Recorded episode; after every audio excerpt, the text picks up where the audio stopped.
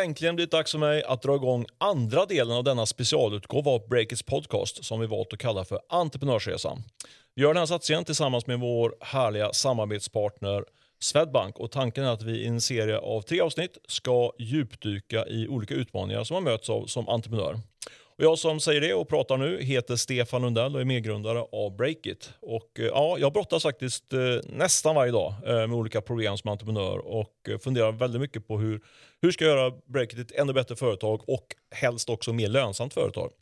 Det är inte lätta frågor, men som tur var har jag med mig en riktig expert på de här frågorna. Jag har med mig Sofia Wallén från Swedbank som ska hjälpa mig att reda ut de här frågeställningarna så gott det går i alla fall. Välkommen Sofia! Stort tack Stefan, det är kul att vara här. Ja, känner du trycket nu när jag säger att du ska reda ut hela företagets eh, gåta? Absolut, men jag är up for utmaningen. Mycket bra. mycket mm. bra. Du, I första delen av den här poddserien, som alltså är tre delar, då körde vi en slags kan man kalla tillväxtakut där vi fokuserade då lite bredare på hur man skapar tillväxt och hur man då ska lyckas ta sitt bolag till nästa nivå.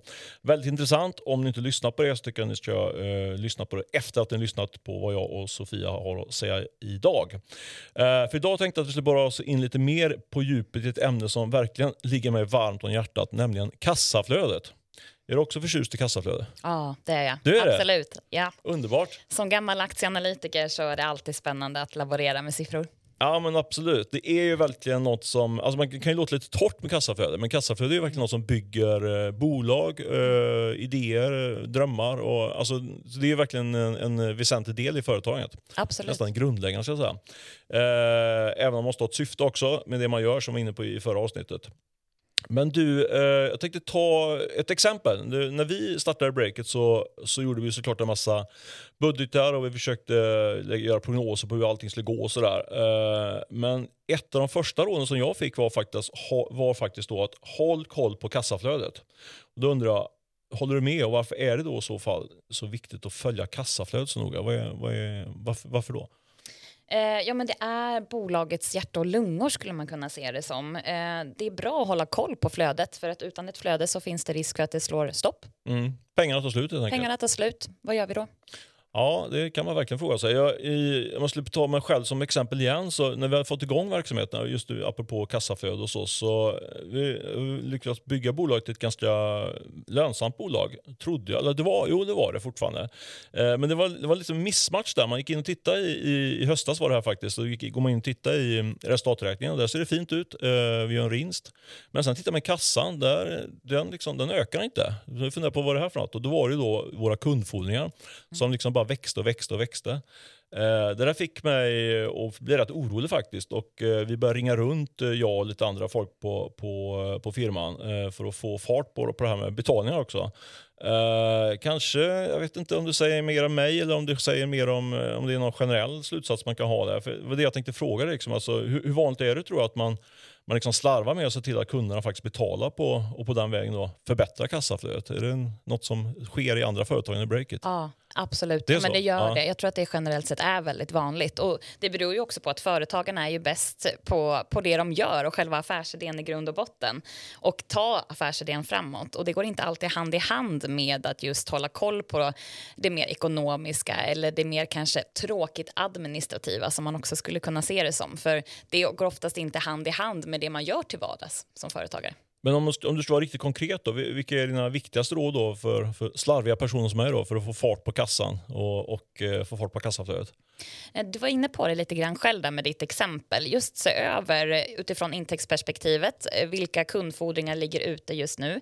Hur ser också avtalen ut med kunderna? Kan man förlänga eller förkorta liksom tiderna på inbetalningar beroende på hur situationen ser ut och relationen du har med din kund? Och även motsvarande då utifrån leverantörsperspektivet.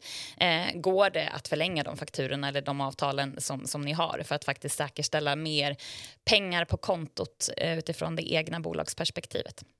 Men om man då tänker sig att man har gjort de råden som du precis gav och fått fart på kassaflödet, man har börjat bygga upp en, en ganska schysst kassa helt enkelt. Mm. Uh, hur tycker man ska tänka då kring, alltså det finns olika saker, uh, olika vägval man kan göra. Antingen investera, bygga en buffert eller kanske dela ut pengarna. Vad, hur tänker man, tycker man ska resonera kring, uh, kring det där? Det beror också på dels vilket bolag du bedriver, men också i vilken fas du är i, i tillväxtfasen då i, för ditt eget bolag. Men investera i det som ligger nära bolagets syfte eh, så att du faktiskt också kanske har en tydlig bild i kan det här ge avkastning antingen på kort eller på lång sikt.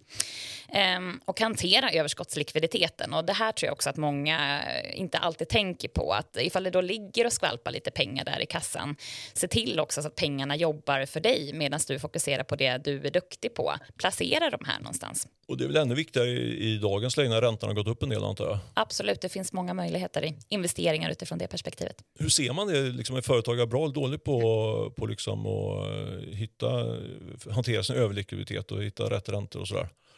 Nej, men det kan vi faktiskt se eh, utifrån eh, olika bolag. Jag var eh, hos våran kära kundcenter här för, för ett tag sedan och mm. när bolagen då ringer in så kan man faktiskt se att det ligger en hel del pengar på ett vanligt transaktionskonto eller liknande. Då lyfter vi ofta just frågan i är det här en tillfällighet? Är det så att det, det är någon investering som ska göras inom kort sikt eller är det så att det, det har blivit så? Och mm. i många fall så har det blivit så.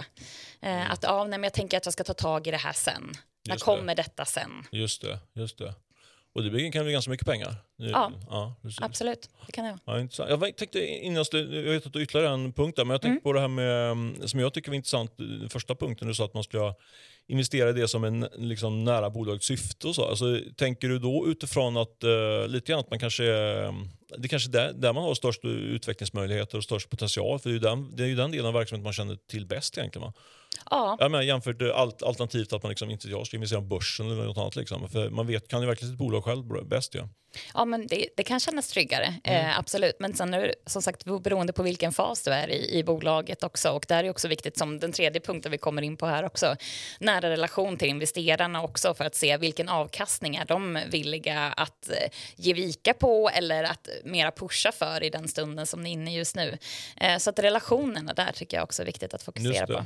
Det kan vara intressant, men som på Breakthrough har vi haft, flera, har vi haft ett 20-tal olika, eller vi har fortfarande ett 20-tal eh, olika investerare i Breakthrough. Det, det kan man se att de har lite olika tidshorisont ibland. Liksom att en del vill kanske mer intresserade av att få utdelning snart och medan andra tycker att nej, det är bättre att de ska jobba, jobba i verksamheten. Ja, vi, vi eh, delar ut pengar nu för ett tag sedan. Då sa, fick jag den, det svaret från en, eh, en gammal entreprenör faktiskt. Varför, mm. Han var ju liksom emot, dela inte ut det. Kör det i verksamheten, det där gör bäst nytta. Liksom. Mm. Men då sa jag att även, även jag behöver mat på bordet. Så då, då, då fick vi, han skrattade lite grann. Så det, det, blev, men det var en intressant perspektiv liksom, på, beroende på var man har kommer ifrån helt enkelt. Absolut, ja, men det är ju det. Och som gammal aktieanalytiker där så kan man faktiskt se att eh, många bolag kan agera olika.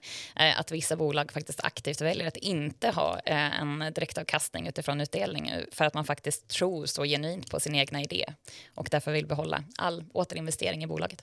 Just det. just det. Du, då känner jag att jag har fått eh, mycket bättre koll i alla fall på det här med kassaflöde. Jag tycker aldrig man kan eh, lära sig för mycket kring, kring kassaflöde och få koll på kassan. Eh, om jag skulle försöka mig på en, för att se om du håller med mig, försöka mig på en eh, sammanfattning av det vi satt nu hittills. Det är väl att se till att få, till, få betalt i tid. Det är ju mm. rätt skön grej. Va? Eh, och frukta inte då den här tråkiga administrationen. Admin är lite tråkigt i början men det ger mycket pengar på sista raden. Och sen när du har fått ihop det, en rejäl kassa så ska du överväga att antingen investera i egna bolaget, det kan faktiskt bli den bästa avkastningen, eller kan man ju dela ut. Det är lite grann beroende på vilket, mm. vilket mod man är och vilken typ av investerare man är och, och hur mycket man har behov av pengarna själv också kan jag tänka. Absolut, så är det. Håller du med? Du tycker att jag har sammanfattat någorlunda? Eh, ja, nej, men det håller jag med om. Och det finns ju alltid något att göra. Och en till eh, mm. grej som vi skulle kunna lägga till faktiskt är kopplat också till eh, vad, vad bolaget kanske har för inventarier. Eh, så det finns ju andra saker också som kan ge lite klirr i kassan ifall det börjar sina lite grann. Mm. Se över lite lagerstatus och, och så vidare. Beroende Tänker på vilket man, bolag man bedriver. Eh, ska belåna inventarierna då eller, eller hur kan man få extra klirr i kassan där? Eh, man kan sälja av lite ja, lager. Ja, just det, mm. just det. Utifrån det perspektivet. Eller så säljer man hela fastigheten. Om man nu har äger fastigheter kan man sälja den. kan man också göra. Ja, mm. ja det finns stora möjligheter eh, kring detta med kassa. Eh, dags för oss, känns nästan för tidigt, men det är dags för oss att rudda av faktiskt. Vi, vi, eh, det här var ju andra avsnittet av totalt tre där vi i breaket med samarbete då med Swedbank fokuserar lite extra på det här hur man som entreprenör kan växa och samtidigt optimera sitt bolag. Nästa gång ska vi faktiskt snacka om Exit, inte den norska tv-serien utan Exit på riktigt. Eh, det ska bli spännande, eller vad tycker du? Ja, det ser jag fram emot. Mm, det gör det va? Ja, mm. bra. Okej, missa inte det. Eh, och får ni ha det så bra tills dess. Ha det bra. Hej hej! Hej då!